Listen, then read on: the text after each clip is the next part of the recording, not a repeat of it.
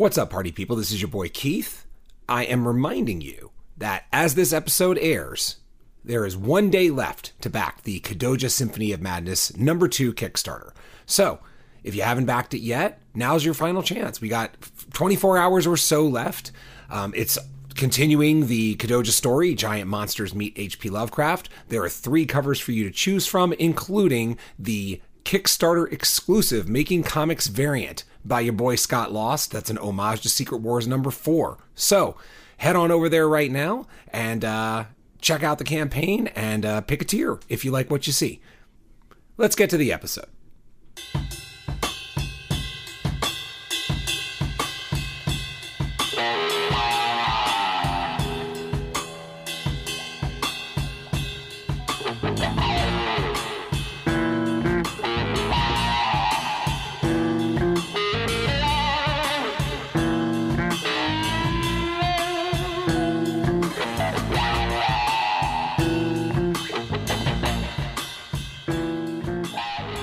Welcome to Making Comics, a podcast exploring the comics process from two different perspectives. I'm Keith Foster. I write the comics Kodoja and Three Protectors, and I'm a managing partner at Invader Comics.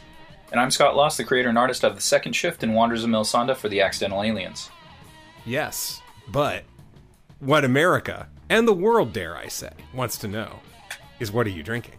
Oh my man, I okay. So I had left some beers over at my sister's house like a few months ago, and like I think I brought them over for a party or something, and I just happened to check their outside fridge, and they were all still there. So I just took them all home. Um, and one of those beers was Society Beer Folk Unite, and it is oh yeah a hazy IPA. It is a seven point five, so uh, I'm pretty excited. I, I do like me okay. my hazies, and, and that's a nice ABV for me. Yeah, yeah. What was the ABV again? Seven. Seven point five. Seven point five. Okay, so I. Oh yeah. I will say that there was a beer that I had in my hand for this episode and I was like I am not feeling this beer. It was actually uh, it was like a seasonal Christmas beer and like at this point I'm just not sure I'm ever going to drink it, you know, but uh, but maybe I will. I decided to go with my surest of sure shots.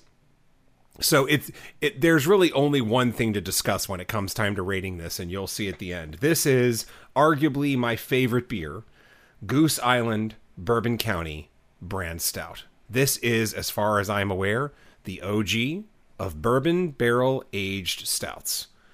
I've had my first sip. It is goddamn delicious. I, I love it. It's a sip and beer, Scott. This is 14.3%. Oh, shit. 12, 12 ounces at 14.3%. The good news is it's it's sipping. You know, you you do not drink this, although you did on our Christmas episode, you you knocked back or what? No, it was the um, it was the dogfish head that Gary got us. Oh, that yeah. that mon- that monstrosity. Mm-hmm. Like I sipped it and you chugged it, and I was just like, that's not what you're supposed to do. but all good. It's hey, we all got there. We all got to Drunkland. It was just a matter of how we arrived. It's a matter of the the train that we took there. Right? Is so, is this the first time you've had it, or you've had this before? First time I had this was about two years ago, I tried it on a whim. Um, we went to it was actually during COVID, and we just wanted to do a staycation, so we booked this really killer B and B at at a criminal rate based on what it was normally. We were like in Encinitas, overlooking the ocean. Like oh. it was dope, and you're high up on a cliff. It was so cool, and uh, that was when I first tried the the Bourbon County uh, brand stout, and I loved it. Uh, like it, that that was actually the first um, barrel aged stout I ever had. Okay, and since that... then I've I that started my love affair with it. So I've come back to this because it's it's it just repeatedly is my favorite. You'll notice that the one I'm holding up is 12 ounces. Usually it is it comes in I believe like a 19 or 22 ounce bottle. Ooh. You know, more expensive, but what they did was I think this year only, although they may do it next year, I hope. They released it in 12 ounces. Uh like you could get a 4 pack and it was an expensive 4 pack, but I'm glad I got it. I, I break them out for special occasions or when I'm just in the mood. And hey, tonight felt tonight is kind of special. I, that actually answered my question because I do remember you. I asked you before like uh, you had another bourbon barrel stout and you had mentioned that one so when you had said it i was like is that his favorite one or that first one he tried so yeah right yeah. on man yeah oh and yeah. this so this this hazy ipa is delicious it's nice and smooth yeah. it's what i like in a hazy it just it's the IPA without all the bullshit, just a nice smooth finish. It's excellent. Hell yeah. All right. I dig it. I dig it. So let's get to it, man. Let's talk about the first thing you did this week. What was it? Well, the first thing I did was lettering. So I had to do the standard lettering for second shift 13, and I was able to knock it out. I think I did on average five pages a day. And so I was able to knock the whole book out in four days. It's 22 pages, so on the last day I did seven. Um, and, um, you know, it, it was fun. It was easy. It's different, just like the flatting was compared to the drawing. You're just kind of using different parts of your artistic brain to do these things. You know, like the harder panels at the end of Second Shift 13 to draw them um, was very difficult. And then I switched to the flatting, which was nice, calm, and relaxing. And lettering is a step up from flatting. You know, there is some thinking that is involved with it. You have to make sure the the dialogue is in a nice bubble shape or diamond shape and um, it, it was it was cool, man. And, you know, and I had done lettering not too long ago with uh, I think what Wanderers three, so you know my mind was kind of fresh with it. It wasn't something too far out where I had to go like, wait, how did I do this again? Like I still had the mm-hmm. rhythm of it, you know. So I was able mm-hmm. to knock it out pretty fast, and um, it was enjoyable. So, rock on! I I uh, I I'm about to start some lettering myself. Damn that caramel for dude, it's not the caramel; it's my fucking head cold. Oh, that's right. This, yeah, you were, you mentioned. I'm getting over this filthy head cold, and uh, yeah, I, I, think I mentioned it to you maybe in the in a text or something yeah, like off that. Air. But mm-hmm. it, it, dude, it peaked at the worst time, and when I say peak, I mean sinus pressure. I had my my my worst sinus pressure slash head pressure when I was on an airplane, oh, which is the no. worst fucking thing because it means your ears don't pop on the descent, and that's what happened. Like so, for the final hour of that descent, I I simply just sat upright, waited for the ear pressure to rise and and hurt, and then I would do the you know blow. Clo- pinch your nose and blow on uh, out of your ears, I guess, to try to get that pressure you know readjusted. And then it would do that. And then it was just rinse and repeat for an hour. Just and then it would hurt like hell. And then i would do it again. And then it would hurt like hell. And then i'm watching the altitude of the plane and it's like 10,000 feet 8,000 feet and i'm like my ears still haven't popped for good 6,000 feet 1,000 feet 300 feet they still didn't fucking pop. They just kept on doing this cycle. And then we touched down. I'm not kidding. We touched down and then I did it one more time and it went like and I was like, "Oh, how about that shit? That seemed to do it."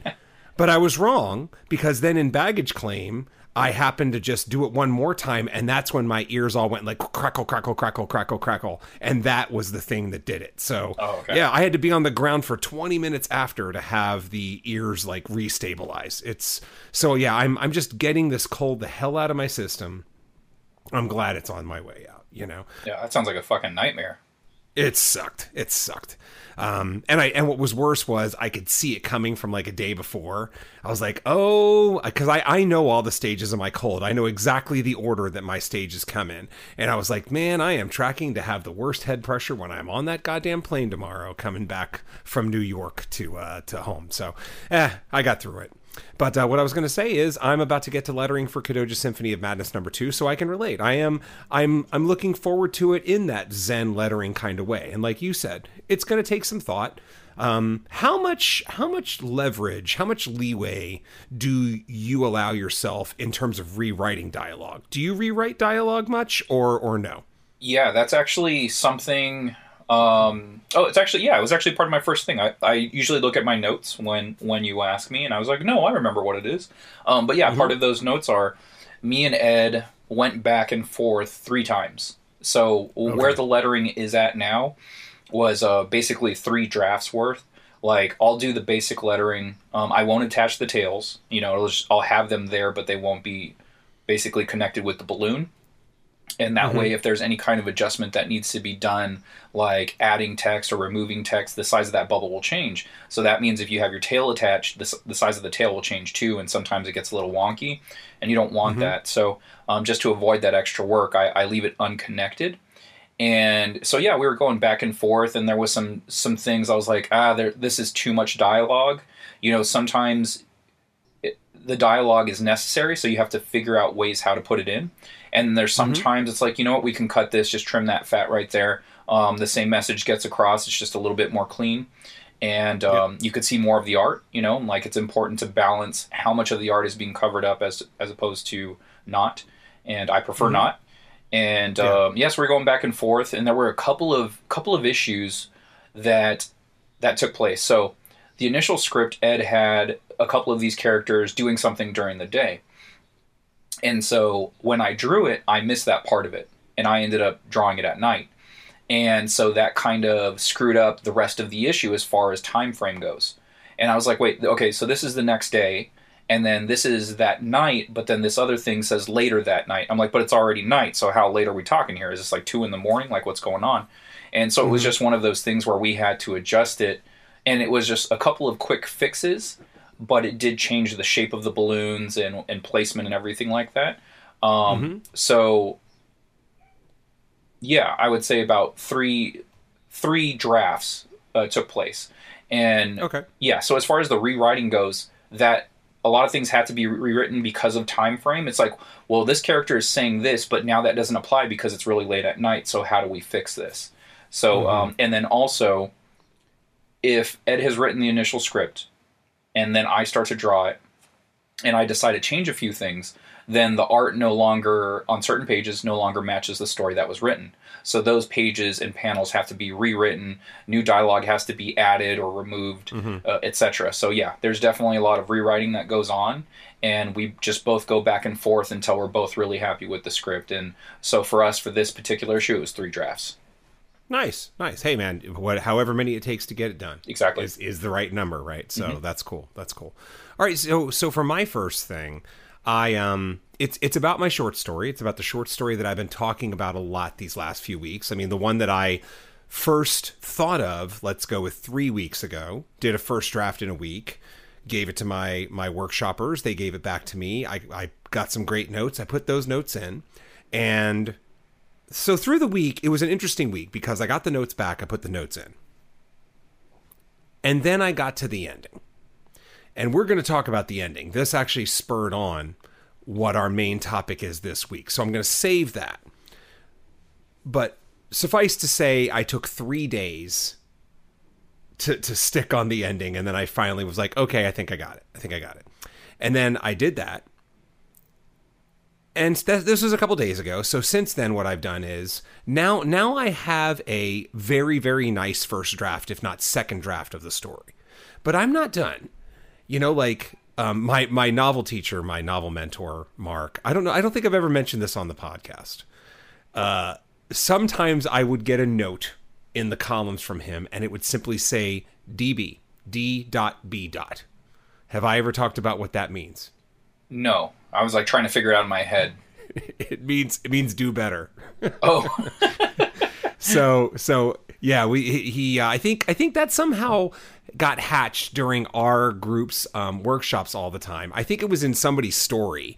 Like she had put it she had a memoir and one of her teachers said on one of her notes one time this is jane jane uh, jane was so cool. And she said like the teacher made a note of like must do better. And somehow i think that that became something that my novel mentor did. And now we say that to each other in workshop. Sometimes you could just circle something and you and you're like do better you know like you've you've got a better way to do this in you. We know you. We know you're a better writer than this so don't get lazy. That's what a lot of it tends to come down to. And really what this what what this pass of the story i'm on is is trying to do better in every single way or not every single way right? Because i now have a plot. I now have a crux of how the story goes. But the things i'm focusing on now because you know this is equivalent of second third draft are language am i am i using the right level of language that i want? Are my words good? You know i'm not saying fancy. I'm not saying i have to turn this into a bunch of five dollar words. Sometimes shorter words work. But but is it the right language? Is it is it the right level? Because there's always better ways to phrase something. Um, or there's not always better ways but definitely on your second damn draft there are. Dialogue. Is the dialogue doing enough right? Because I didn't think it was, and and um, I'm gonna I'm gonna take another detour here. I've mentioned this before in terms of of songs, right? I've been making songs for 30 plus years. So what that means is my brain has institutionalized a lot of things about what makes a final mix good and what makes a final mix bad. So when I'm ready to do final mixes, I'll throw together a final mix. I'll make an MP3 of it or a wave of it. I will then stop thinking about it. I will put it onto my phone. I sleep on it, and the next morning I listen to it in the car. It takes it takes no more than 10 seconds for me to figure out what is wrong with that. And it and you know, it's now gotten to the point where I can just hear it for 10 seconds, 5 seconds and be like it's wrong. Nope, it's not right. And then I think about why. The bass is too high in the mix. Whatever it is, right? The guitar is too low in the mix. Sometimes those two things can get solved with one move. If the bass is too high and the guitars are too low, turn the bass down. It'll make the guitars seem louder. You killed two birds with one stone. You know, so you figure out all that stuff. And then I just do the same thing. I make my note. And then when I'm home later, I make that tweak. I, I make a file out of that. And then I wake up the next morning and do it. I say this because it's this idea of institutionalizing, like immediately being able to see what's wrong. And in writing, I am on that continuum, but I'm not there yet. So so with this story, I was like, this isn't right. But I don't know why. I don't know why. I just have to write my way through it and figure it out. And it turned out that what was not right about it so again i'm talking about this pass being a language pass making the dialogue uh, stronger and also making the story feel smoother. And a lot of those things tie into what i think the crux of this issue is. I i am i am in god author mode and i'm not letting the characters breathe enough and drive enough of the story mm. right? And and i think we can all relate to that because especially in comics you know in comics a lot of times you can you can write a script and then you can have the author do it and you may not go into these fourth fifth level of examinations like you have to when you're doing prose but it's still important to do and important to make sure that you remember. You need to make everything feel like an organic action of the character and it didn't it, it's not that it didn't feel organic it's just it felt it felt like the characters were a little too there to further the plot of the author as opposed to being there to live their own lives. And and what i'm what i'm discovering on this rewrite i am two-thirds of the way in. Again it's a short story it's 20 pages so i think i got to about page 14 today is this draft already feels better because the characters are starting to drive the story in slightly different ways. And you know, it all comes back to the main narrative. I know how to bring it all back to the main narrative, but I like this version more already because I can feel the organic nature of the characters. I'm knowing the characters a little bit better, which means that you can kind of suss out what they might say, how they might drive the situation, etc., etc. And so that's what I'm pleased with. So that's that's a lot of what I did this week. Um, about you know, again, it all centers around trying to let the making sure that the characters are actually driving the story even though the characters are just an extension of the author anyway right like you want the characters to organically drive the story or at least drive it in slightly different directions right like like let's just let's just knock a scene out off the top of my head let's say you and i are at socal comics and we go outside and we find a oh let's let's go with a dead zombie. Let's let's let's fuck it up a little bit. Let's mix it up a little bit. The original pass of that story could be Scott and Keith find a zombie, right? And then Scott and Keith talk about what to do with the zombie. And then they set out on a zombie killing rampage, right? Like that's what the author wants. The author wants you and I to be the people that lead the charge against the mighty zombies. Except that's not quite enough, is it? Because when you and I walked out of that comic shop, we had something we were going to do. And you may have had something. So, like, for example, we may have said we were going to go to society and we were going to drink some beers.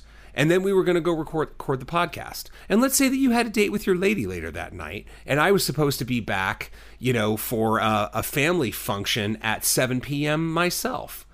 So that's going to drive a little bit of what we say. We're not just going to find the zombie and commit to a zombie killing rampage we're going to have to balance all of those things that are in our brains. Me, I want to have a beer with you. I want to record a podcast and I need to get home for 7 p.m. for, you know, a party or something like that. You have a lot of similar things, but you're going out with your lady later. And and when those things inform the action, now you're cooking, right? So it's a crude example, but I think it illustrates what getting down into those levels of the characters does for making slight variations in the story.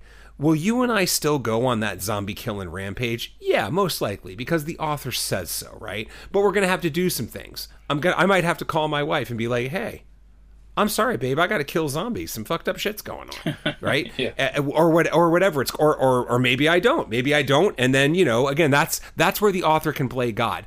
I, I could always get in my car and say like fuck this i'm not killing zombies. This is just a fluke thing. Zombies aren't real. And then i can make a, a, turn at the light away from society and a goddamn zombie can slam into my car and and rip a tire off or something like that. Well you know the author gets to play god too and get what the author wants.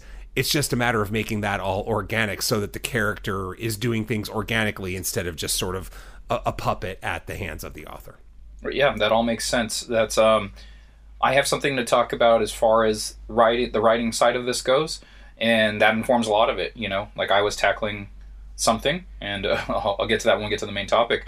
And yeah, yeah, I agree with all of that. It all makes sense to me. You give these characters obstacles in their own lives that they have to deal with, and then it affects the overall story. Okay, here's the primary objective of the story, and mm-hmm. these characters all have their own agendas, their own lives, those their own the aspects of their lives, the things that they have to do, and then it affects their personal story that goes into the main story. Exactly, exactly. And and this is, you know, this is the kind of thing where there are probably some people right now, the writers that are listening and going like, "Well, that's not really how it works for me." And that's okay. It means that you are not a plot-driven writer. I am a plot-driven writer we've talked about this on on some recent podcasts in fact that that plot tends to to really wind my clock if you're the kind of person that's a character based writer and you're just going to let characters go bonkers, then odds are you might be a little bit better informed when it comes time for the second draft. You're still going to need to make sure you're doing all these things, but you're probably going to have like a one draft head start on the people out there that write for plot and know what they want to have happen in the story and then realize that they need to stir the characters in a little bit too. Yeah, so for my my second thing, it was basically going over the issue and just making sure second shift 13, making sure everything was done on my end. So I went back through. I was looking for any kind of inconsistent inconsistencies that I found, um, any kind of notes Ed gave me when he was checking out the issue too, and you know, like he has, he's like, hey, you know, maybe add a sound effect here or here or there.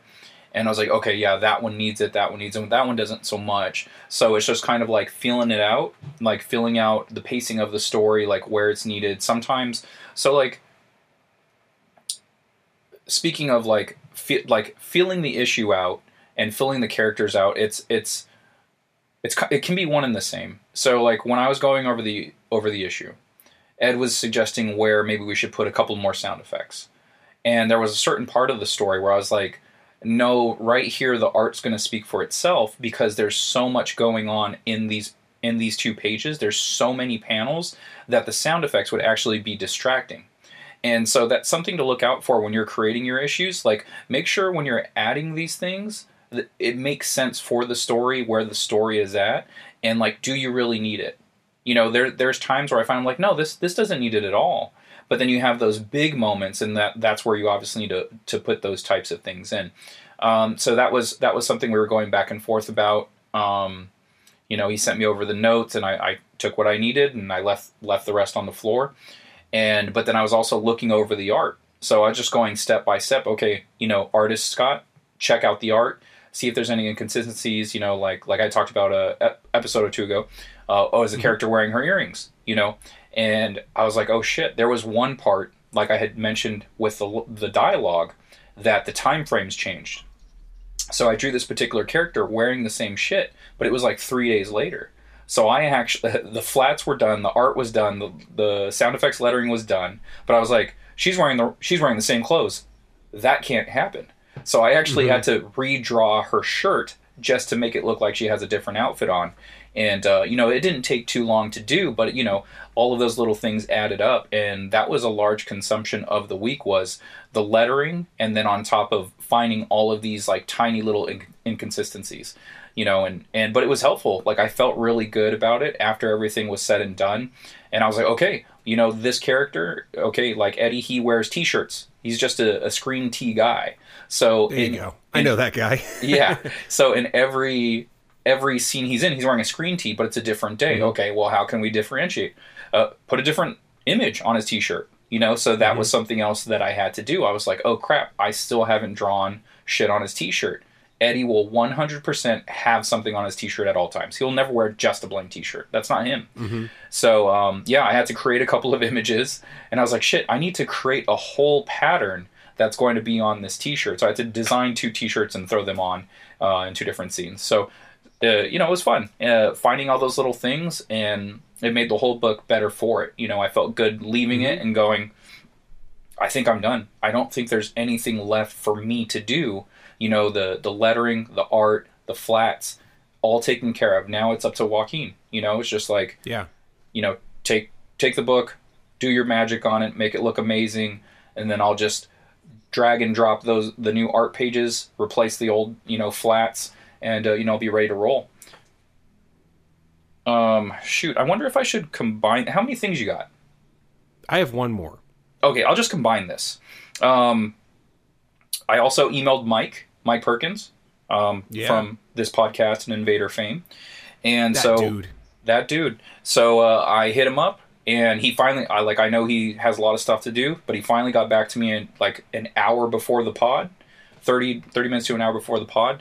And uh, he's like, yeah, send it over. So Mike is currently looking at this issue, seeing if there's anything that he can find that's sticking out, sticking out to him hopefully he doesn't find too much. You know, if he finds anything, then we'll we'll go back and take care of it. But uh, you know, I feel like this issue is pretty tight, so we'll see what he says.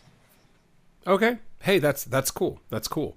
Um, something you mentioned a few minutes ago. That's always good to hear.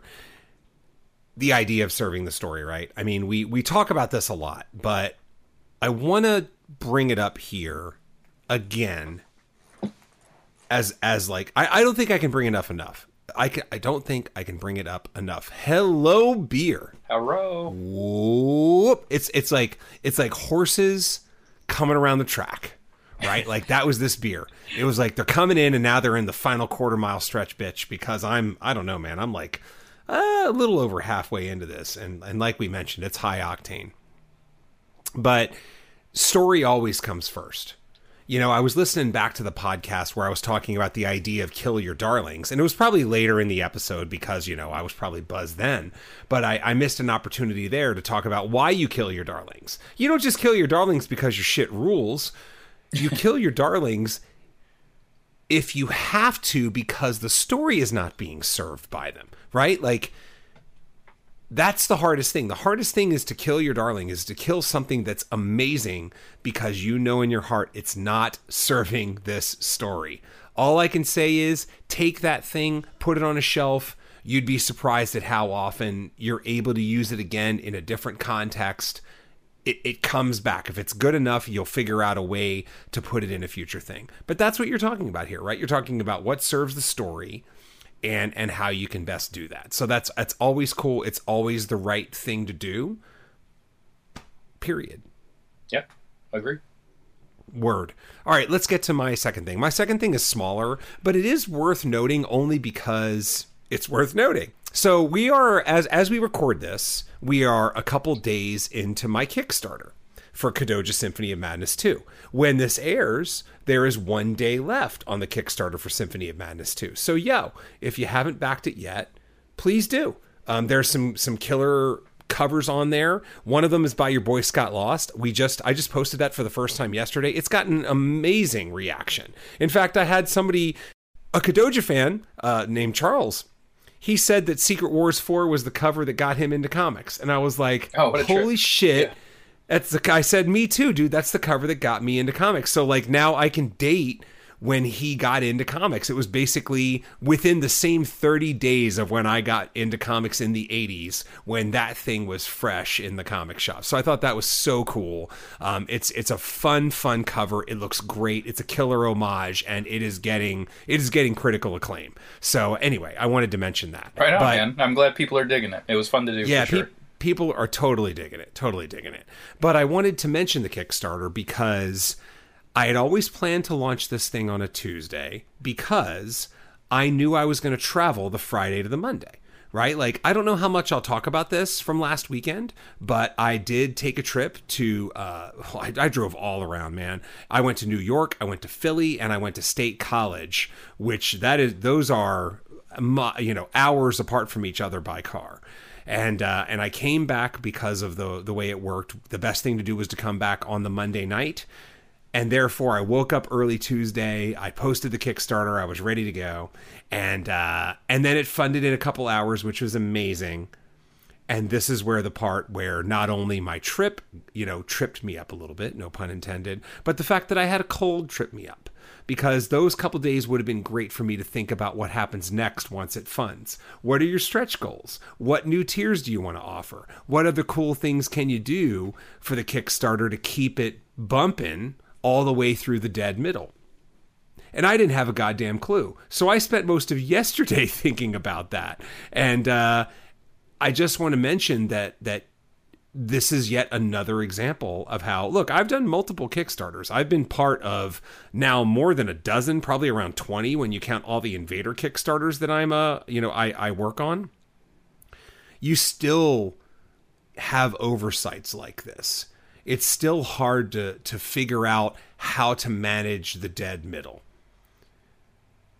So know that, right? no uh, you know, like I, it's interesting because I had a couple, I've had a couple emails from people and messages from people over the last week or two who are doing Kickstarters, and they've asked for a few quick things, you know, on the side, and I've I've chatted with them just a little bit, and um, the one thing I tell them is you know, just be ready, be ready for the dead middle, but have a plan for the dead middle.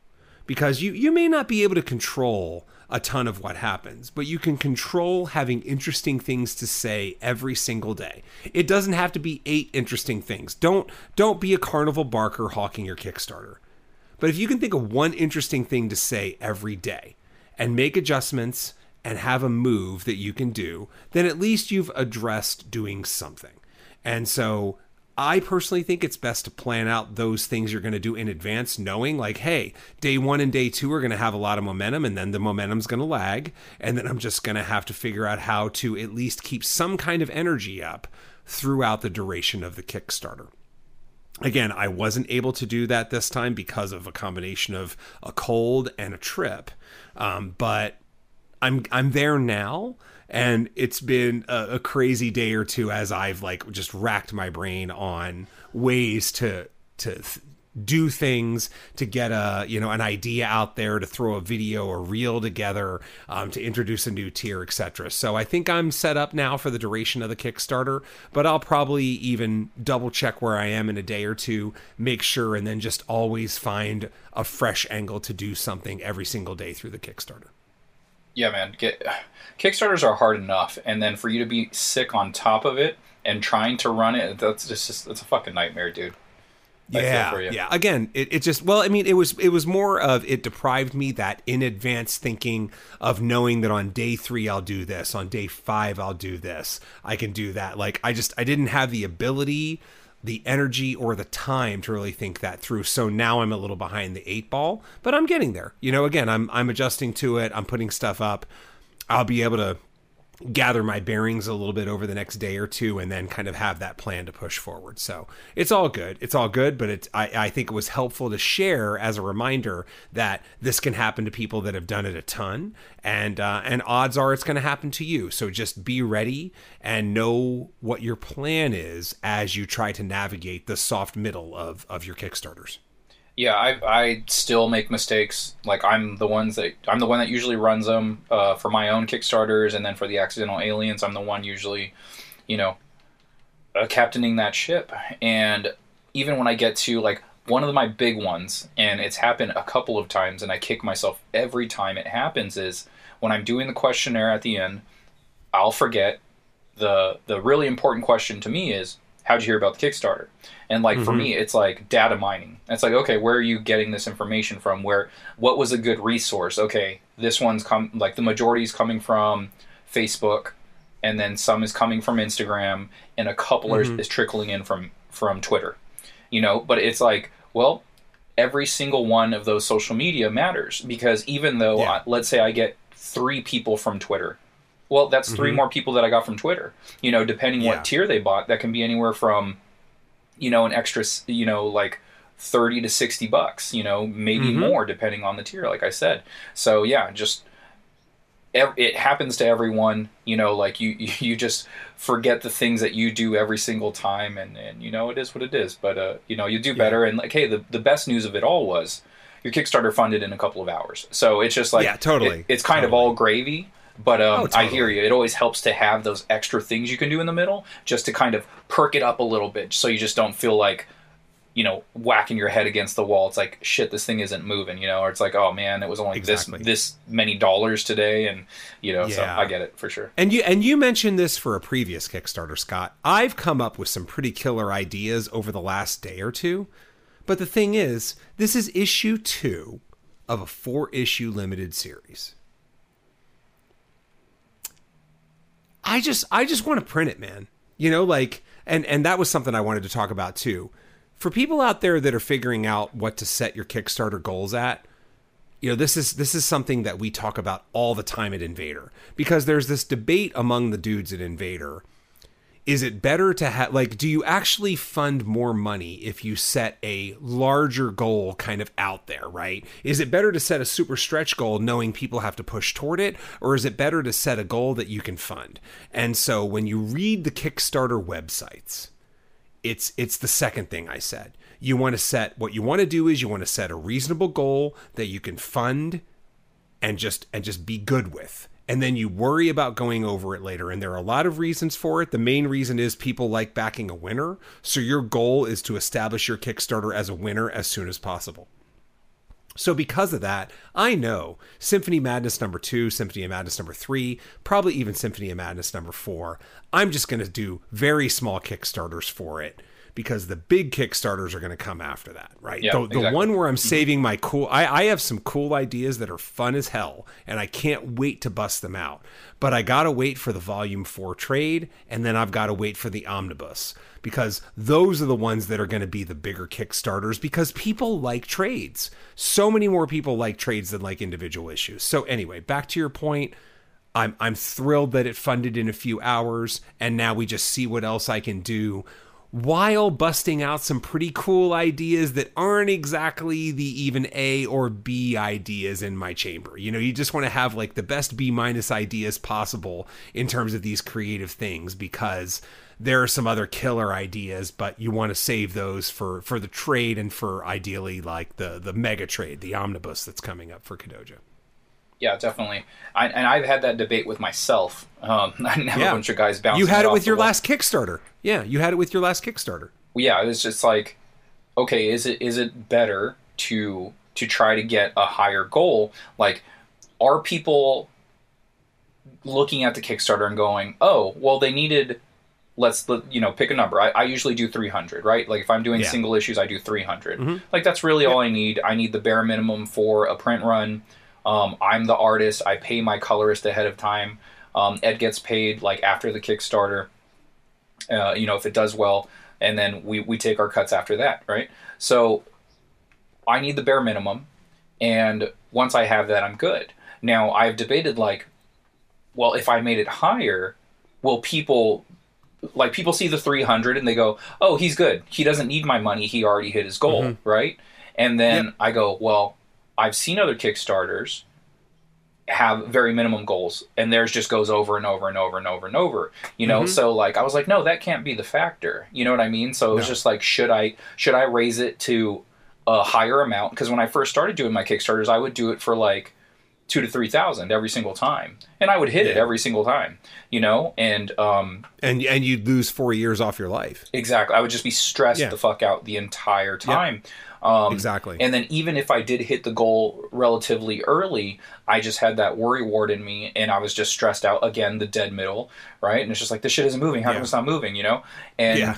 because then you start building this idea in your head like, okay, at this rate, I was hitting a couple of thousand in two days. you know, literally two days, two thousand bucks, right? Three days, three thousand bucks. And I was like, man, if this continues, by the end, I'll have thirty thousand dollars, right? So you get these delusions Exactly. of grandeur in your head, and Yeah. then it doesn't happen. Then you just feel sad. So it's just and, then, like, and then before you know it, you're at 2,200 with two days to go. Right? Yeah, You're like, right, Son right. of a bitch. Yeah, you're like, what yeah. the fuck did I just do to myself? So yeah, definitely set those modest goals, those those ones that you know you can hit, and then that way you can have a stressful, a stress free couple of weeks Yeah. Or or how many ever you know days you put on your kickstarters. Like you used to usually do like Exactly.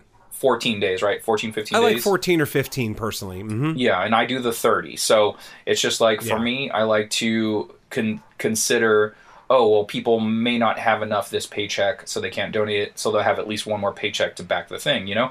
Yeah. And so that's kind of where my mind is with it. And I think I'm happy with the 30, so just kind of fill it out yourself and see what you're comfortable with. You know, Mm-hmm. look at your numbers, see what makes sense for you to set your goal. Uh, do do that. You know what I mean? Like if you're if you're one of the creators, uh, try not to take a cut and, and put it into the total. You know what I mean? Yep. Like like Yep. if this is your project and you did your part, there's no need to put your salary in the total because it's your Mm-hmm. project. You're the one running the Kickstarter. So you're going to collect everything out of it besides what you put into it. You know, if you got to pay your colorist, your artist or or your writer, who, whoever you aren't in your project, just put Mm-hmm. just put those ones in there and you'll be good to go. Yep, exactly. Uh, Right, I'm right there with you. I'm right there with you. So let's get to our main topic. Yeah, what we're going to talk about is finding the right way to end a story, and and this could be a couple episodes on its own. But what I'm going to do is I'm going to walk us into this, and then Scott, you know, you can you can chime in and we can go from there, right? because this was actually going to be one of the things I talked about as like my things for the week. But I think it serves better as a main topic because you are going through the same thing. That's why it's so cool. And so for me, I mentioned earlier that in the short story I'm working on, I, I stuck a few days for the ending. And I don't think we've really talked about endings on this on this podcast before. So endings endings are a they're hard, okay? Here's how we know endings are hard. Because almost nobody ever gets them right. right? Like Right. like I I am not kidding when I say, I don't know.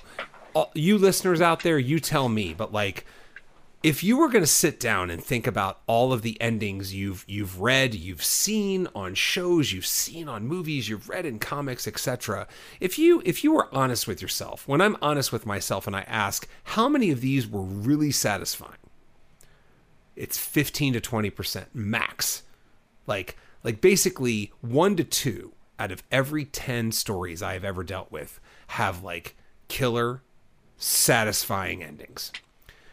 And maybe let's go with two to three out of 10 have just fine endings. You know, like, okay, I'm fine with this. Um, I, I mean, without without me calling out anything, like, oh, look, I'm going to call this out because I love the book. I just finally read Nice House on the Lake number 12. So that's that arc is done. I thought that was a just fine ending. It was just fine. It didn't it didn't make me want to sing but it was just fine. And Nice House on the Lake was an amazing journey, an amazing ride that was killer, and that I would recommend to everyone. And that and and a just fine ending should not undo the fact that you loved this book. It was my book of the year 2 years ago when it first came out in 2021, right? So I love Nice House on the Lake. That said, the ending didn't exactly like stick the landing. It was fine. You know, I mean, Stephen King is known for, you know, people make fun of him for botched endings. I think most of his endings are just fine. You know, um, he's had a few where he's stuck the landing, and he's had a few where, yeah, maybe that wasn't great, but most of them are just fine. And then, of course, there are some endings where they're just disappointing or silly or don't feel earned or all that stuff, right? Endings are hard.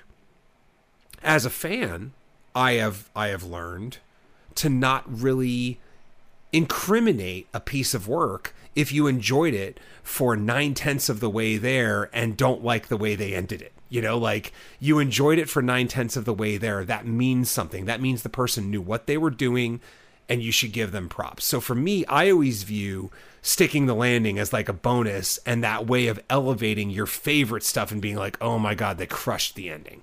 You know, or or if you have a book like Death Note where there's two endings, they crushed the first ending and fucked up the second ending, so that just leaves me confused and awkward, right? So anyway, but um but when it comes to what we're talking about here, it's it's a dance. It's a calibration. Endings are a a mixture of opposites right? I wrote down a few things here. It's it's a calibration of things that don't go together because you want the ending to be a surprise but you want the ending to be a surprise that you had a chance to guess if you'd have just paid closer attention. I call this the murder she wrote rule right? Like like a lot of Murder She Wrote episodes way back in the day. I'm dating myself, but that's okay. A Murder She Wrote is an old series that was like a mystery series, and and a lot of times, the ending, the when you found out who done it, because it was always a murder mystery. It was always this fucking left field thing. It was like the butler who who made one cameo in scene four, and you're like, dude,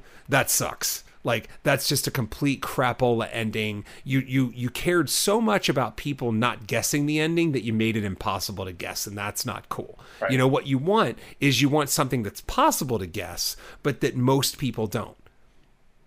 What you also want is you want it to be satisfying, but you want people to want more, right? So that's that's a bit of a dance in and of itself, right? Because you you want people to be satisfied with how it ended, yet you somehow want them to be like, "Man, I could really go for some more." You know, so endings are tough, and and that's really what we want to talk about, right? Like like don't make it it, it's about the dance and it's about the calibration that you need to do. Yeah, it's interesting like there's one of my favorite writers in comics, and I'm not going to mention his name because I don't I don't need no problems um, a lot of times he doesn't stick the landing. You know, uh, he's he's a writer that's known for great concepts, and you know, a lot of the projects I really dig.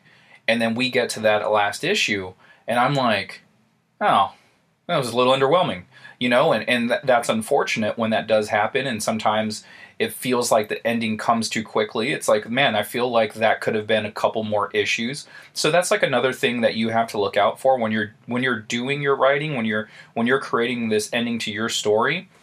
Make sure you're not rushing through it, you know, like if it feels like it needs another issue, it might need another issue. So, like, if you plan for a four issue miniseries and it's really a five issue miniseries, give it that breathing room, have that extra issue in there, and let the plot fully take form.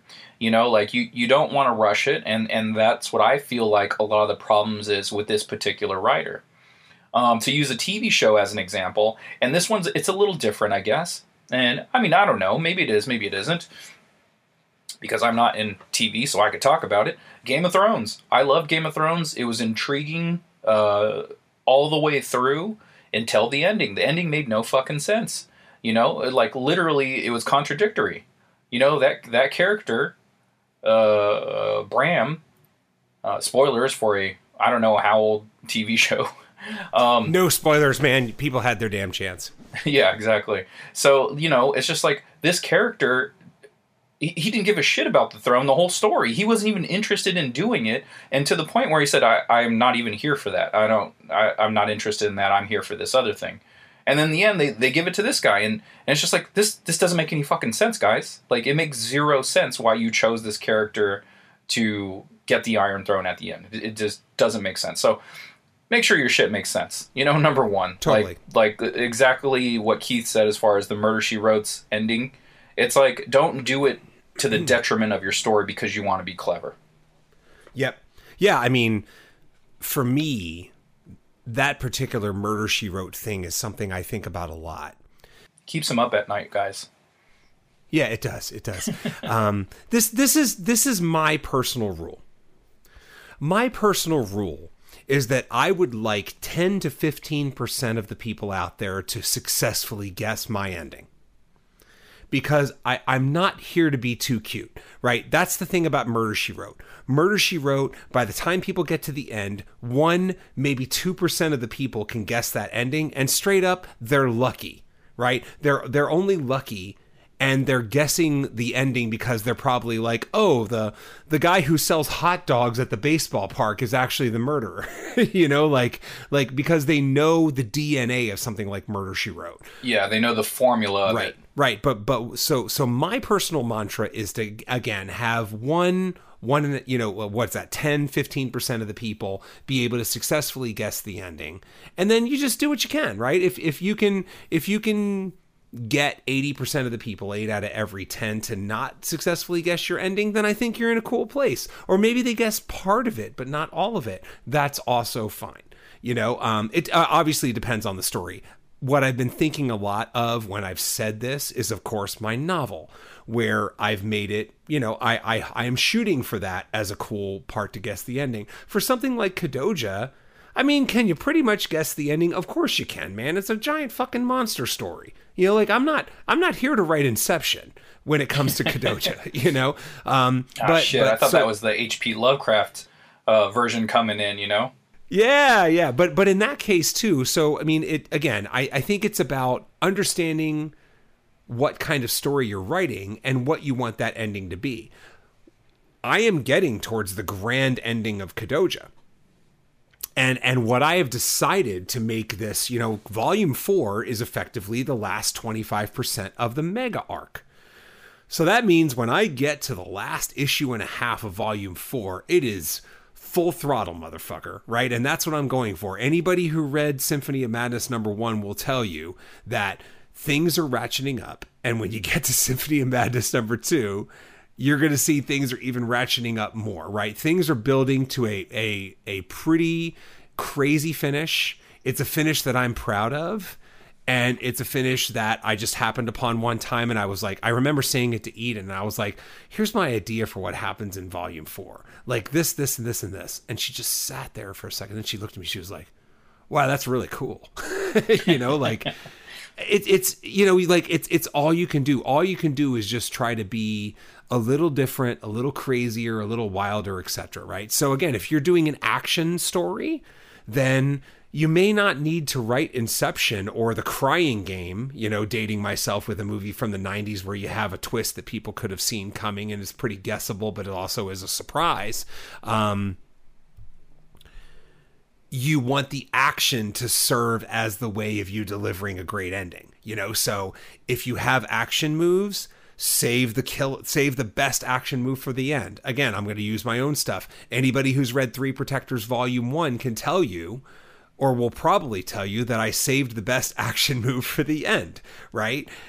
It's it's about doing those things. You know, you're not here to surprise anybody. You're here to do something cool. If you're writing a rom-com, then you'd better have the most badass romantic thing be at the end, right? Like fucking what is it? What am I thinking of, Scott? Say anything, right? Say Oh, yeah. anything. Mhm. Hold holding the boombox up at the rain at the end. You know, like like that person knew you got to save that shit to the end because that's going to be the signature thing of your story. So again, it's about understanding what kind of story you have, understanding what a good ending is in that story in your genre because you probably know you're a fan of that genre and then understanding this calibration where you know you're going to have to balance some things that don't seem to go together.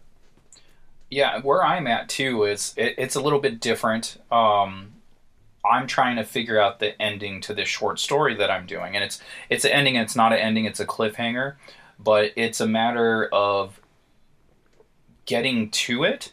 That's the issue for me. So like, I'm writing a um, I don't I don't know. It might be a ten page short story for an anthology series, and I, it's the story that I've been talking about on the pod for over a year now. Something that got put on the back burner, and it's finally coming to fruition.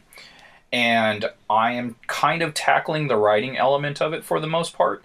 And it's just so different because I've done so much research as far as what to do or, or like who the characters are, the setting, like all of these like Easter eggs and everything. And I'm like, man, I really feel like I should write the story for the most part. And so I put on my writer's cap, and that's something I was tackling today. And that was actually much like you, that was supposed to be one of the things I did this week. And Mhm. since we came up with this topic, I'm going to push it back, obviously, to, to the main subject here, and we'll talk about it then. So, how do you how do you find a transition to get you towards the end. Like like I'm working on on the body of the story, the intro and the body of the story, and now I'm here at the ending. So like I'm finding it I I think I found a way, but it seems a little cheap to me.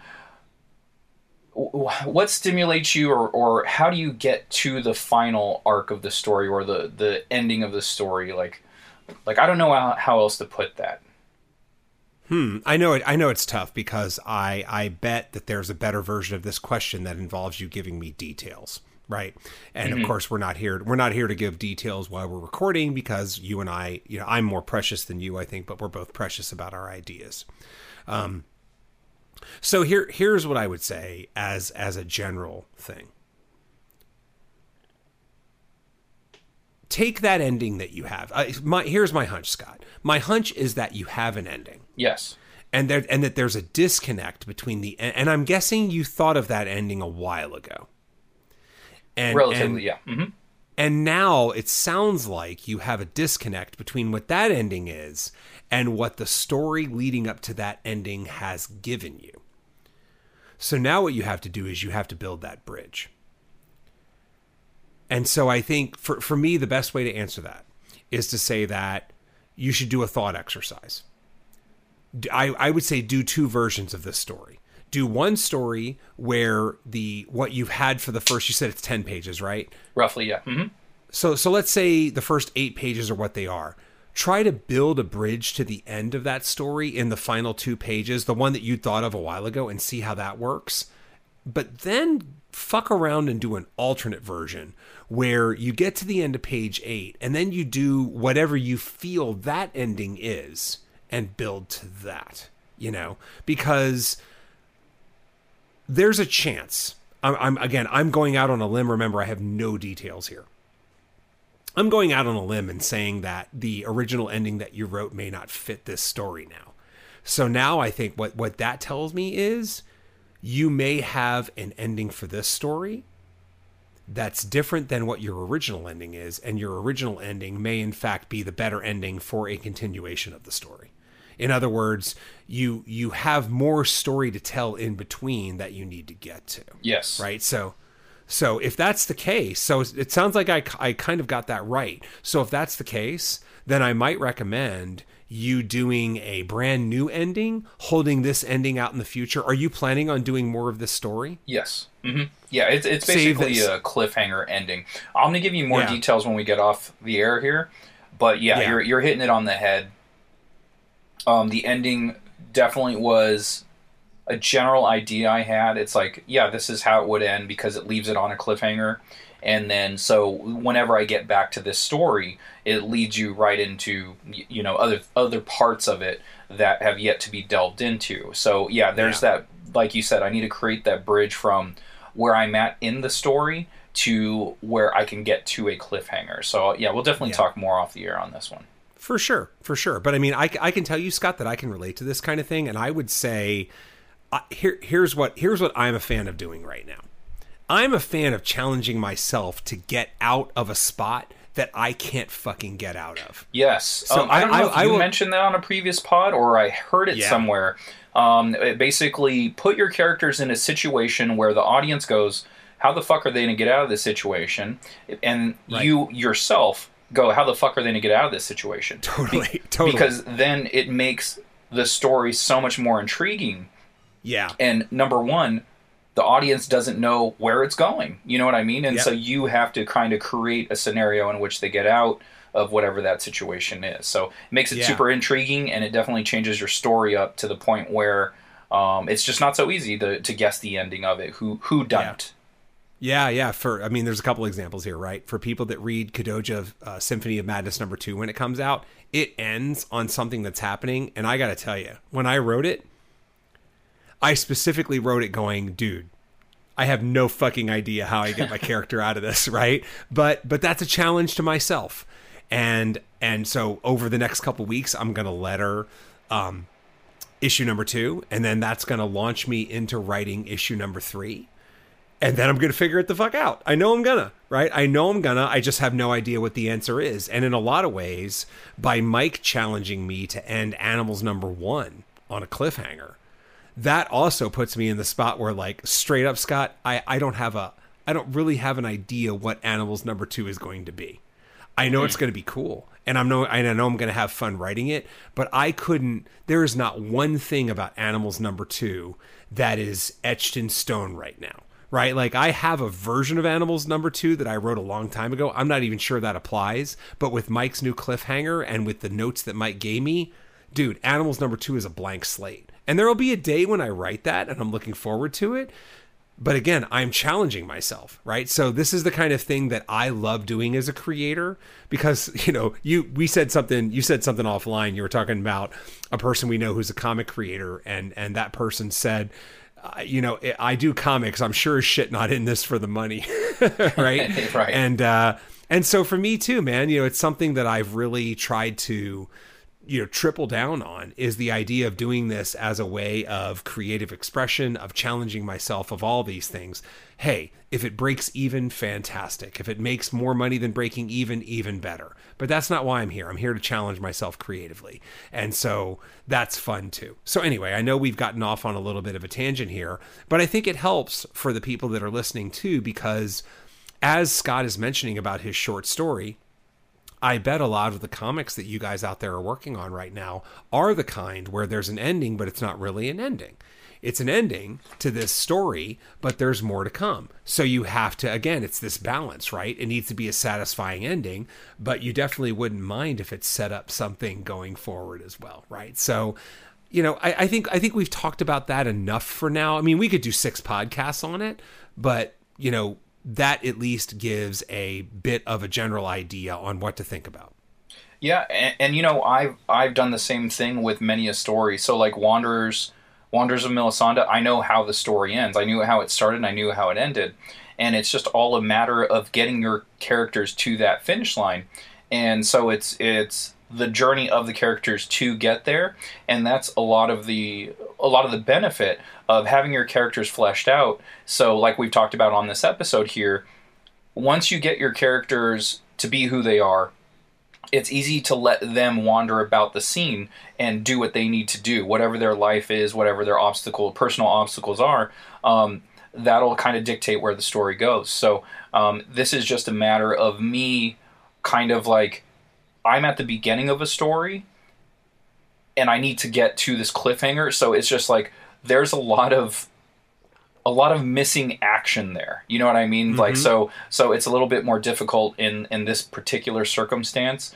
Um, but I would say thinking of the beginning of your story and then thinking of the ending, like and then just fleshing those characters out, it'll definitely get there there a lot easier.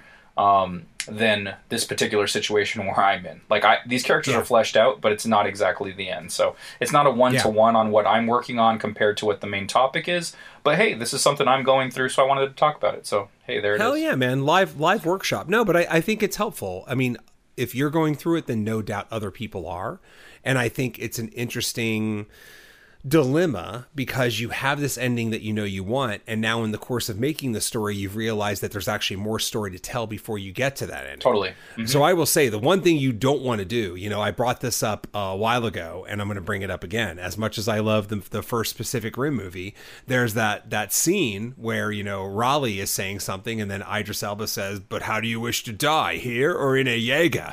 You know and it's like dude you just you just accelerated through like what what could have been two really cool cool minutes of character building and scene building because you know, hey, oh shit, time, we got to get to the next scene. Right, right. Right. So don't do that in your comics. You, you can always make more pages. You can always make it more organic. And hey, the good news is your story now is longer than you originally thought. There's there's there's winners everywhere as long as you choose to see that sign and acknowledge it for what it is. Right on.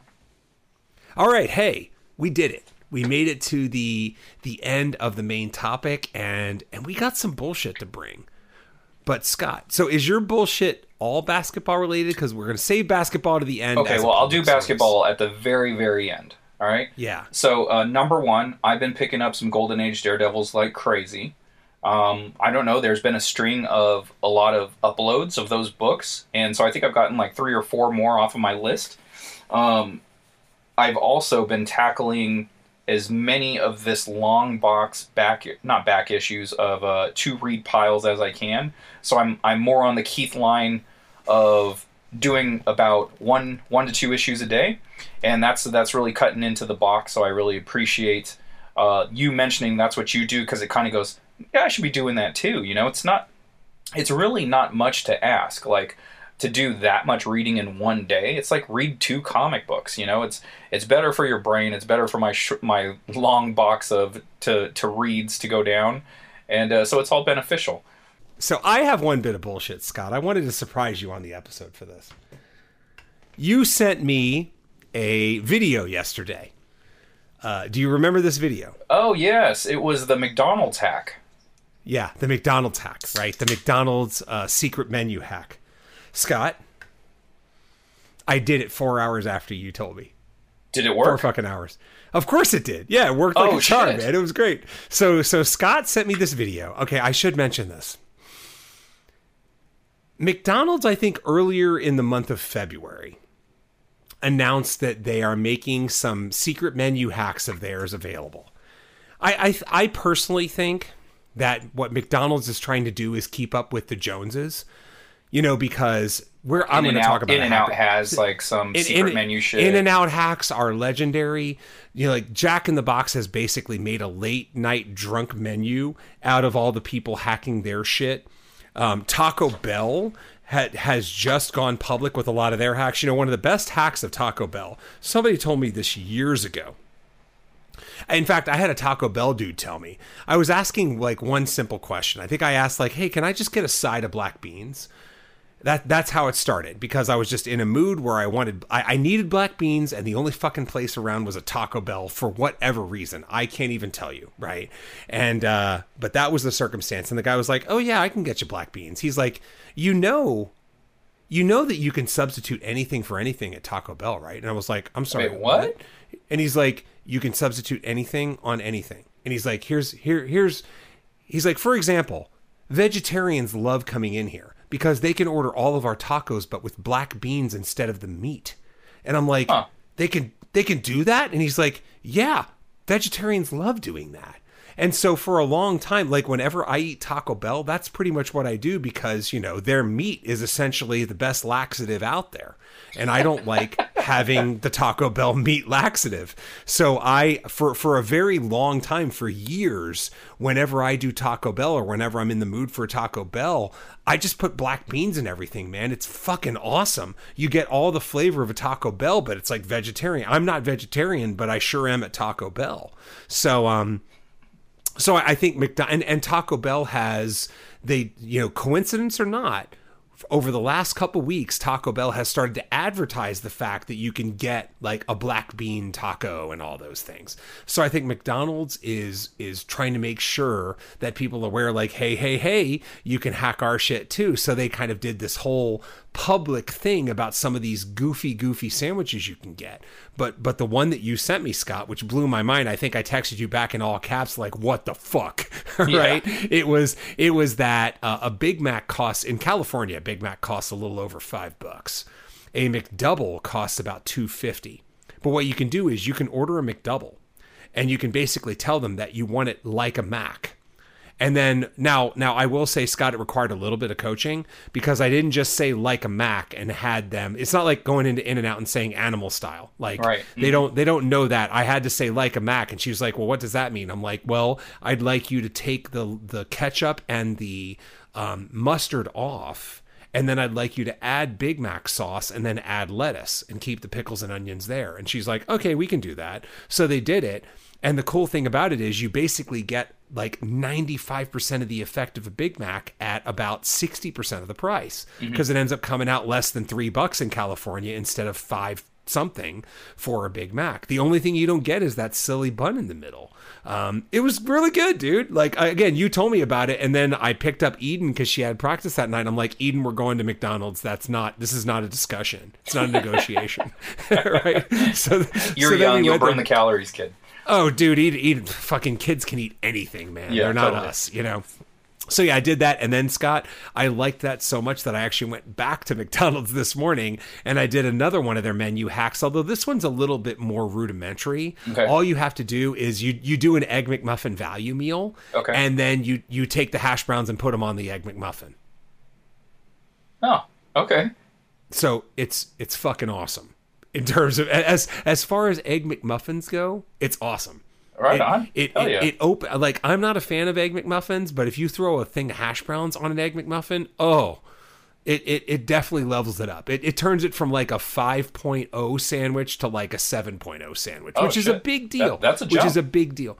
Yeah, man, it's a jump. It's a jump. So I don't know if I want to try all the other ones because they got some really weird shit on their menu. But I wanted to let you know that, like, I dude, I did it immediately.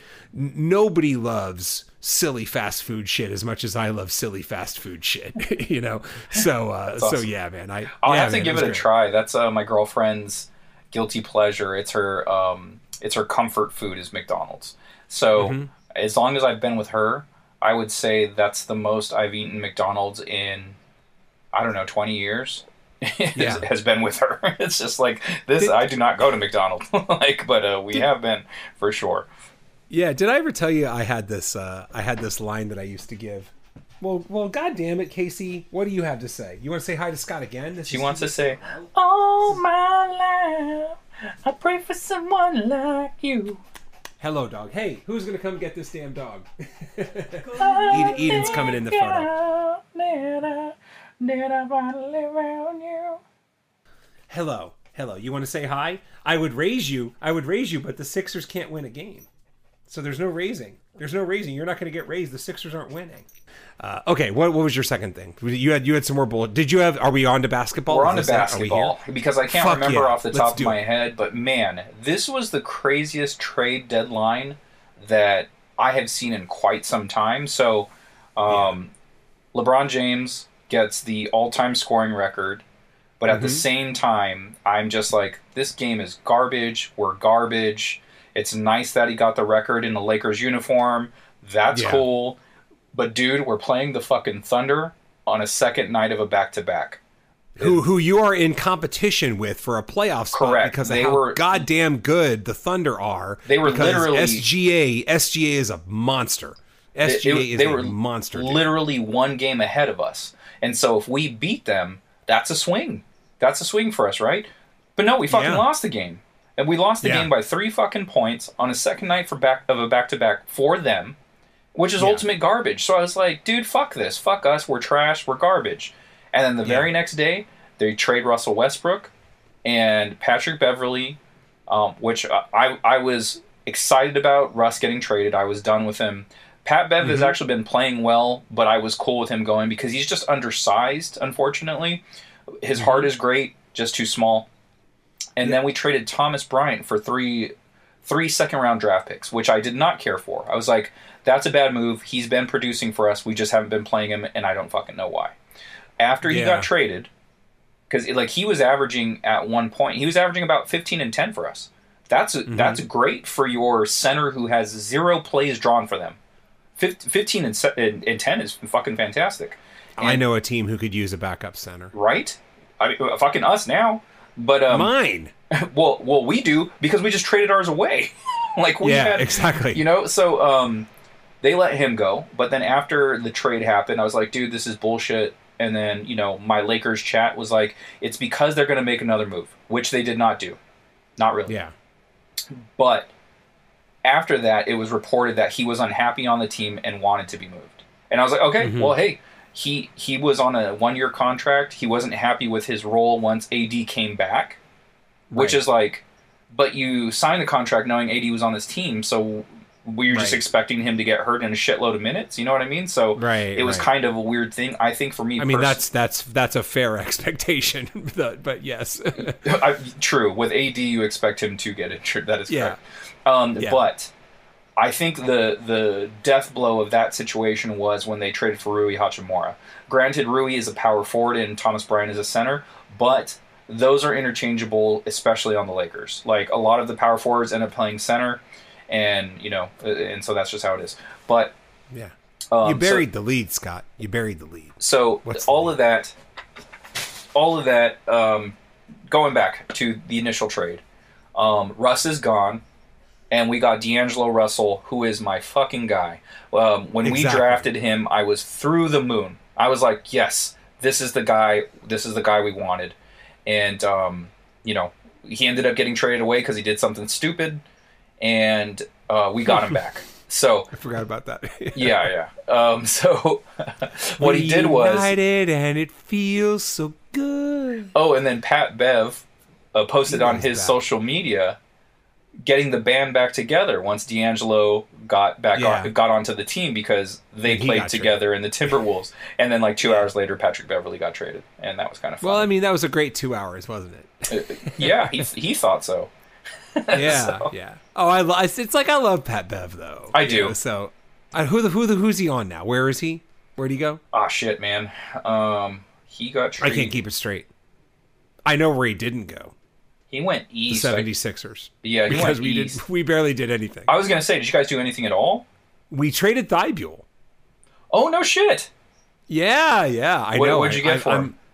Oh crap! I can't remember who we got. We got we got another three and D wing type, Mm. right? I mean, like it's funny because Ed was asking me about this, about like, well, Thi- Thybulle's still doing stuff. It's like Thybulle's great on defense, but De'Anthony Melton played him out of a job because De'Anthony Melton can play defense and actually make threes, where Thybulle was a three and D guy, except the three never came. He was an and D guy. Now Yeah, he was just a a D guy.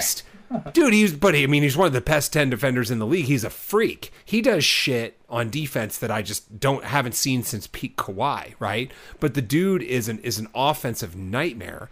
So I think I can't remember where he went, but I mean, I, oh Portland. He went to Portland.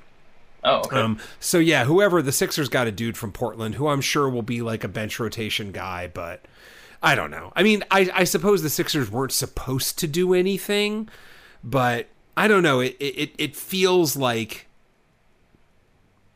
so you you are not the only fan of a team who lost to a team on the second night of a back to back. Because remember how I said the universe is centering when it comes to Philadelphia fans? This terrifies me because the Super Bowl hasn't happened yet, guys.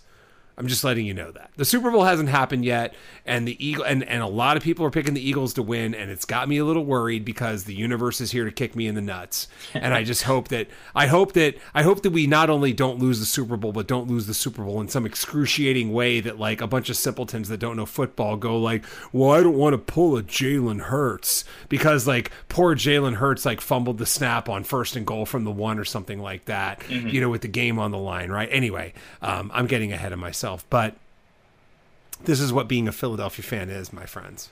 I'm just telling you. Um, but but yeah, so it's I don't know, man. Like the the Sixers, the Sixers allowed the universe to get centered because I'm I'm fucking in state college. The way that our schedule worked out is I was able to watch the Sixers play the Knicks. The Sixers busted out to a 33 to 12 lead. Because of Pennsylvania's arcane liquor laws, I basically got two beers. I got a 19 ounce hazy IPA that was a beast. And it was actually something bear. It was by um oh crap. It was by Goose Island. It's uh Oh, okay. I don't know. Yeah, it was really good. And then I wasn't sure if that was the only one I would want cuz shit, like my wife's my wife's doing her own thing and my kid's doing her own thing. So I'm just sitting there in a hotel room drinking beer. I'm like, fuck it. I bought a Miller Lite just as a hedge and ended Yeah, up drinking yeah. about half of that too. And um and the fucking Sixers lost to the Knicks who were on the second night of a back to back. And it's like and then and then a couple nights later, which was uh, which was whenever they lost to the Celtics, even though the Celtics were without Marcus Smart, and then um, Jaylen Brown got hurt in the second quarter, and it's like, thank you Sixers, thank you for reminding me that I can't trust you to be, I, I can't take you seriously. I watched the end of that game. team. I was Yeah, uh, me so- and so Daniela. we were out getting sushi, and the Celtics were playing, and I was like, "Oh, these fucks! Who are they playing?" I was like, "Oh, the Sixers. All right, I'll watch Yep, this." yep, And uh, we were done eating, and there was about two and a half minutes left, and I think the Sixers were down like seven, eight points, and I was like, "That's doable. That's doable in two minutes." Uh, Nope, not for the Sixers. And, and it was not it, it was not Nope. doable for the Sixers, Nope. and uh, We- so with we about are- fifty seconds left, I was all, "Nope, they're not doing it. We can get out of here." Nope. This is look, look. I, I this this is this is both a blessing and a curse. The Sixers are precisely the sixth best team in the NBA. So yay, we win some games, but boo, we don't have a goddamn chance to win the title. So Do you guys just not I'm, have I'm any happy. depth? Our bench sucks. Mm. Our bench sucks. Now I know I, I look, here's what's going to happen, right? Because because now the universe needs to build me up, Scott. So in a few weeks, I'm going to be high on the Sixers because we probably rolled some combination of like Orlando and fucking I don't know who else sucks. You know, like we're probably going to go we- on some run. We, we just we just play Orlando. We just play Orlando and Washington like five times in a row, Right, and then we're going to be like five and zero, and to be like, yeah, the Sixers are actually good, and then they're just going to let me down in the playoffs. I I knew this was going to happen, right? And this is what's going to happen. You talked about that a We're- couple this- weeks ago, yeah. dude, this roller coaster's not over. I, I'm going to get high and low two more times through this season, and then it's going to end with a loss in the first or second round. Like I know this is how it works. So, god damn it. with uh with the trade. So speaking of Orlando, we got Mo Bamba. Oh, that's that's where Mo he went. Pat Bev went to Magic Oh, okay. because we got we got Oh, Mo Bamba and then and yeah, and, and then he'll get cut and he'll go somewhere. else. yeah, yeah. And uh, I love Mo Bamba, but Mo Bamba's never healthy. right, like like I get it. You know, it's he, it's He's kind got of an an eight foot wingspan. He is a what'd you say? He's got an eight foot wingspan, dude. Dude, that's bonkers. And like I guess he's shooting forty percent from three, so like He's ob- insane. obviously he's not taking a gazillion of them. He's probably taking a couple a game or something like that. Yeah. But um, you know, a big who can actually sh- stroke the three is nice. Even though Thomas Bryant can do it, but hey, if you're unhappy, you got you got to go. Uh, but the fact we got Mo Bamba was nice because uh, him and Rui were both lottery picks, and we basically Mm-hmm. got him for fucking nothing. We got it for Pat Bev, one second rounder. That's what we got Mo Yeah. Bamba for, and Rui was. Um, uh, Kendrick Nunn and I think three second rounders or something like that. So fucking a man, two lottery picks that have not cashed out yet. But LeBron has a habit of getting the best out of guys like that. Yeah, I, I have great news for you. The great news for you is the Lakers are going to win the title, dot dot dot, in NBA 2K this year. because a whole a whole lot of Laker fans are going to make these trades, and then they're going to get high, and then they're going to play NBA 2K, and they're not going to have to deal with the fact that people like Mo Bamba get injured, and then Mo Bamba is going to be a freak, and they're going to win the fucking title in NBA 2K. Like a bunch of high people, a bunch of people high are going to win the the fucking title on NBA 2K, and that's going to make people think like, oh shit, yeah, this Lakers team's not so bad. Hey, hey, hey, hey, you're high and you're playing a video game, right? Like that's the problem. and this team's bad. No, I'll, I'll Yeah. say though that I'm really happy with all of the trades that they did. Like we got, um, not only do we get D'Lo, who shoots about forty percent from three, um, and I was watching videos. He's actually improved on defense as well. He's he's just a really intelligent guy, so he actually knows all the defensive schemes, and he can tell if anyone's out of place, and he'll turn and tell everyone to go where they need to be. And uh, it was cool watching the video. He just has like a, a grasp of it. It's really nice. And then so he shoots from uh, 40 percent from three. We also got Malik Beasley, who shoots I think thirty eight percent from three. So right Really? away, uh, those two guys they're in the top fifteen uh, made threes in the league. yeah, Our our closest guy before this trade was Lonnie Walker, who was seventy That's how terrible we are at three point shooting. So we got two Yeah. guys in the top fifteen, and that's that's freaking excellent for me. I'm pretty excited about that. And then uh, I think it's Vanderbilt was the third guy we got, and so Yeah. since we tr- traded away Thomas Bryant, we got another center back. And I was watching videos on him, and he is really active and fast for a big man, like to get uh, from like the center position out to the three point line, and then like you know doing stuff like that. So Yeah. I'm excited to see what this team looks like. We're obviously not going to win a title, but dude, like I was starting that story off with watching LeBron pass Kareem for the all-time scoring record. The game was fucking horrendous, and I hated every single minute of it. Yeah. I, I could, so I was ready to. I was like, I think I'm done watching the Lakers for a while because they're hurting my feelings, like to the Mm-hmm. Right. point where it's ruining my night, and it's just like I don't want to do this anymore. right, right. You can only pour four fingers of Glenfiddich every now and then. You can't do that every time the Lakers play. The bottle's almost done. Yeah, and, th- and that's only three games. That's only three games, Scott. I, And the I bottle's know, almost man. done. It's rough. Uh, so I, I will say this one um i actually i can't forget two now so we know that the beer's kicking in but maybe i'll remember it by the time i get to this um but but one fuck i think i just forgot one Shit. god damn it god damn it well we, i think we're getting to what my rating is going to be but hey before before we do that uh thoughts. So is is Phoenix winning the West, Mister Lost? That Oh, is- I remember my first thing. Wait, don't don't fuck this up. Oh, I'm gonna fuck okay. this up. Go If order? I was a professional gambler, I would absolutely throw down a few dollars for the Lakers to win the West. I would, dude. No joke. I was legit thinking it. I was like, Plus, I what are they our- fucking plus five thousand to win the West? Why wouldn't you just just pick exactly A flyer on it? if i threw i think the minimum like my nephew gambles i think he said the minimum bet is 50 bucks why wouldn't i why wouldn't i throw 50 bucks down to hell like what the fuck's the return on that number you know what i mean? The return i mean again whatever like 50 times 50 it's like some bonkers ass number. You know like i uh, look i think i think the lakers made some really fun moves. And i think they they leveraged the crappy assets they have the best they could. I i don't like they're losing a lot of games dude okay? But like they're losing them close. Yes. They're losing by 3 you know and and and this and that's with russ westbrook. You know like it's funny because i was talking to a buddy of mine who's a lakers fan and uh and i and he was happy that they got rid of westbrook and he's like he was like keith you were the one that was talking about remember remember a couple weeks ago when the lakers played the sixers and the lakers had a chance to win but westbrook just dribbled out the clock and the took a stupid shot? Yeah it's it's just like you were down one. You could have won that game. You know, like without Westbrook, I think you I think you might win that game. So all those all those ball hoggery type things are going to go out the window. So I don't know. I mean, I'm not I'm not saying they're going to win the title, but I'm saying that the odds that they are, why would you not just take a flyer on it? they got a fucking puncher's chance you know what i mean and Of course and, they do. They have LeBron James, man. and and to go to your second question do i think the suns are going to win it all or win the west I don't know because I think their offensive firepower is insane. They have DeAndre Ayton down low.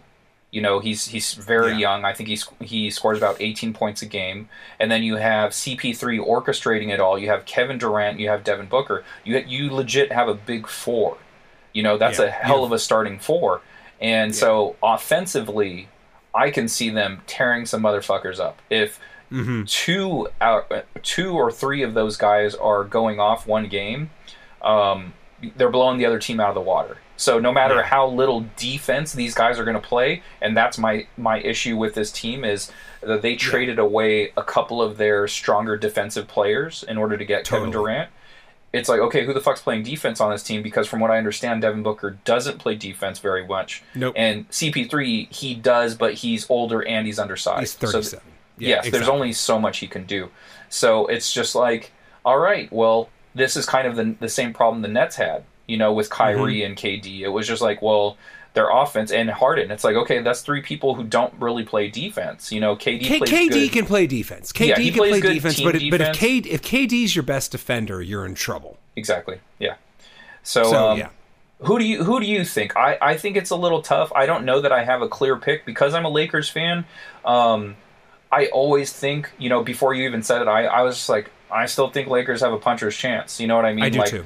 LeBron, AD, if he's right, and the the shooters that we got, that's what we've been missing. We've been missing shooters, so that there's a puncher's chance for that. Um, I, I was the one who brought it up, man. You know, like I was the one who said this, not you. So for Mm-hmm. me, it's like the three teams that I think are most likely to come out of the West now are a the Nuggets, but it's like the Nuggets. Yeah, They lose. We, the thing with we, them is they lose every year. You get Jokic. He's we- the yeah. he's the MVP every year, and then they just shit the bed in the playoffs. It's like they don't Exactly. do anything. I think one round, maybe it was even last year, they lost in the first round. Well, they made the Western Finals, I think, in the bubble, right? And then Okay. and then that was that was the biggest thing they did. But uh, like, there's there's something about the Nuggets that that makes me think they can't do it. And then you go Phoenix. Okay, well, Phoenix has the offense, but can they play defense? And then. uh, You know, like I, I suppose it, again, this this theoretical gambler who I am, Memphis. But like, do we really believe in Memphis, Scott? Do Yeah, we it's kind of like the Jazz Do we really believe that like Triple J and Ja Morant are ready to go to the finals? you know, like Mm-hmm. yeah. we we know how the NBA works. You don't just go from like the first. You you you go round by round in your ascension. So that's why it's so hard. I. I I suppose I think it will just be Phoenix and Golden State again for the Western Conference, but you know Golden State has to learn to win a game on the road because they're they're just garbage on the road, right? But Yeah. anyway, there's, Yeah, there's a lot they're to be lacking. I, I, they're lacking size. They actually just traded uh, a Wiseman who was their Yeah. second overall draft pick. Yeah, And Wiseman sucks. Yeah, that it's really unfortunate because his first season when he was playing, I was like, man, I see the flashes of a really super good center. Like I was like, I can see this guy being legit, you know, like Yeah. just taking control and everything. And and I just don't know what happened. He got injury prone. I don't know the heart or or what what his issues are. But it's crazy because I think that was the same draft as uh, Halliburton. It's like, man, Yeah. imagine if the Warriors drafted Halliburton over Wiseman. Like, wouldn't that be Mm-hmm. fucking crazy? It's crazy. Crazy. Yeah. Anyway, so we'll see. I, I think I think it's fun because it makes the West wide open. I think the East is a two team race. It's just Boston and Milwaukee. Yeah, I just I, I refuse to acknowledge Philadelphia's presence. No. No. Yeah, No. I mean, I get it. So- I understand. and and I also think those are the two best teams in the NBA right now. I think I think if if the finals were if the playoffs started now, then Boston or Milwaukee is winning. That's the Eastern Finals, and the winner of that wins it. But we'll see. There's there's a lot of time. Maybe, maybe Phoenix will find a gear on defense. Maybe they got a guy. You know, maybe Yeah, maybe. Uh, who knows? Who knows? So we'll see. We'll see. Anyway, uh, All right. okay. Did you have any other bullshit, or is that No, man, I think we successfully killed our audience for the rest of this did. episode. We did. We, went We- fucking deep, man. We went deep. it. Hey, we saved it for last, and that's all that matters. We because- didn't. You know what we didn't do yet? Rate Rate these beers. beers. Rate these beers. You go first. Um, Society Beer Folk Unite, seven point five hazy IPA. I give you your ABV. You get a seven point five. This was an Mm-hmm. excellent hazy IPA. I really enjoyed it to the point where I debated on giving it an eight, but I felt like that was way too strong. It's just super solid. If you enjoy hazies, you're for sure going to like this. And um, even if you don't like hazies, I think you're going to like this. This is just a delicious beer. Okay. Okay. So Scott, podcast listeners, Are, Are we breaking history? We're breaking history, I think. we're making history, motherfucker. Bourbon County Brand Stout by Goose Island. Ten point zero. It's Bravo. a fucking ten. It's a ten.